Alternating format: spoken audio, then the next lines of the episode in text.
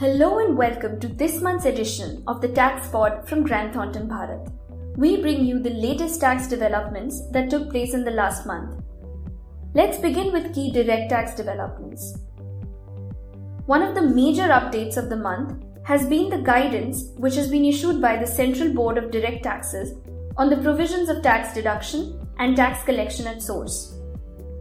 These key clarifications, issued in response to representations received from stakeholders, are in respect of Section 194O, Section 194Q, and Section 206C, subsection 1H of the Income Tax Act. It has now been clarified that first, no taxes are required to be deducted under Section 194O on e auction services carried out through electronic portal, subject to certain conditions. Second, no taxes are required to be deducted under Section 194Q by the buyer on VAT, sales tax, excise duty, CST component, which is indicated separately in the invoice at the time of credit of amount in the account of the seller.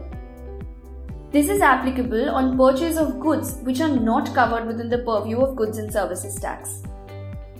And third, no taxes are required to be deducted under Section 194Q on purchase of goods by a department of the government which is not carrying out any business or commercial activity. No taxes to be deducted by the buyer under Section 194Q in case where any department of the central or state government is a seller of goods. These clarifications are a welcome move which may provide clarity to the taxpayers on some of the key issues raised by them and would help mitigate litigation on interpretational issues in the future.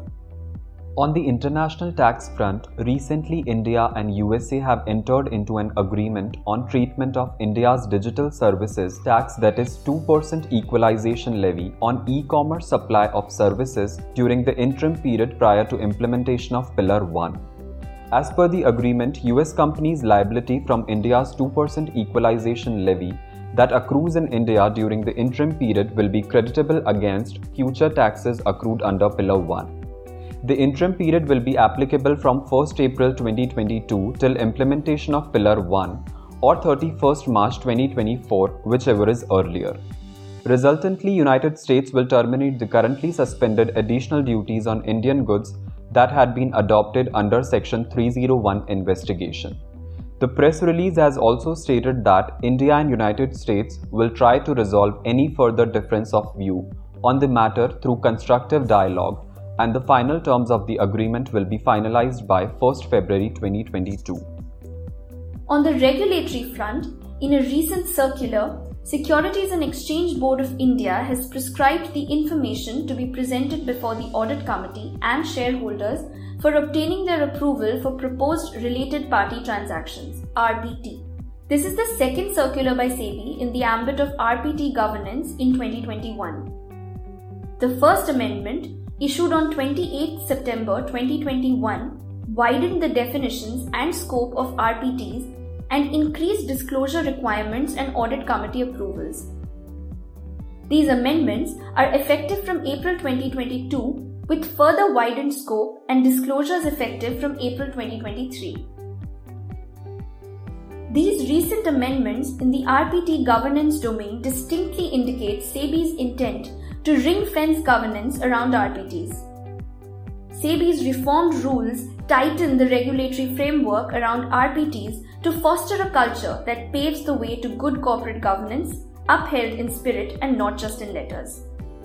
On the indirect tax front, the Apex Court has held that the outdoor catering services used primarily for personal use or consumption of any employee are excluded from the definition of input service under the erstwhile indirect tax regime. Though the issue has been settled by the Supreme Court decision, it is pertinent to note that as provision of such facilities to the employees is obligatory for the businesses under statutory laws, it involves huge amount of expenditure and such kind of restrictions will add on to the cost rather than ensuring free flow of credits.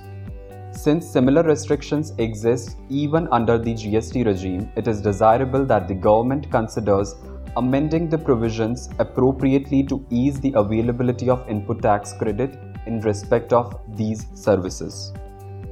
The Customs Excise and Services Tax Appellate Tribunal, CESTAT Kolkata, has set aside the demand of service tax, interest, and penalty on compensation received by the appellant pursuant to cancellation of allocation of coal blocks.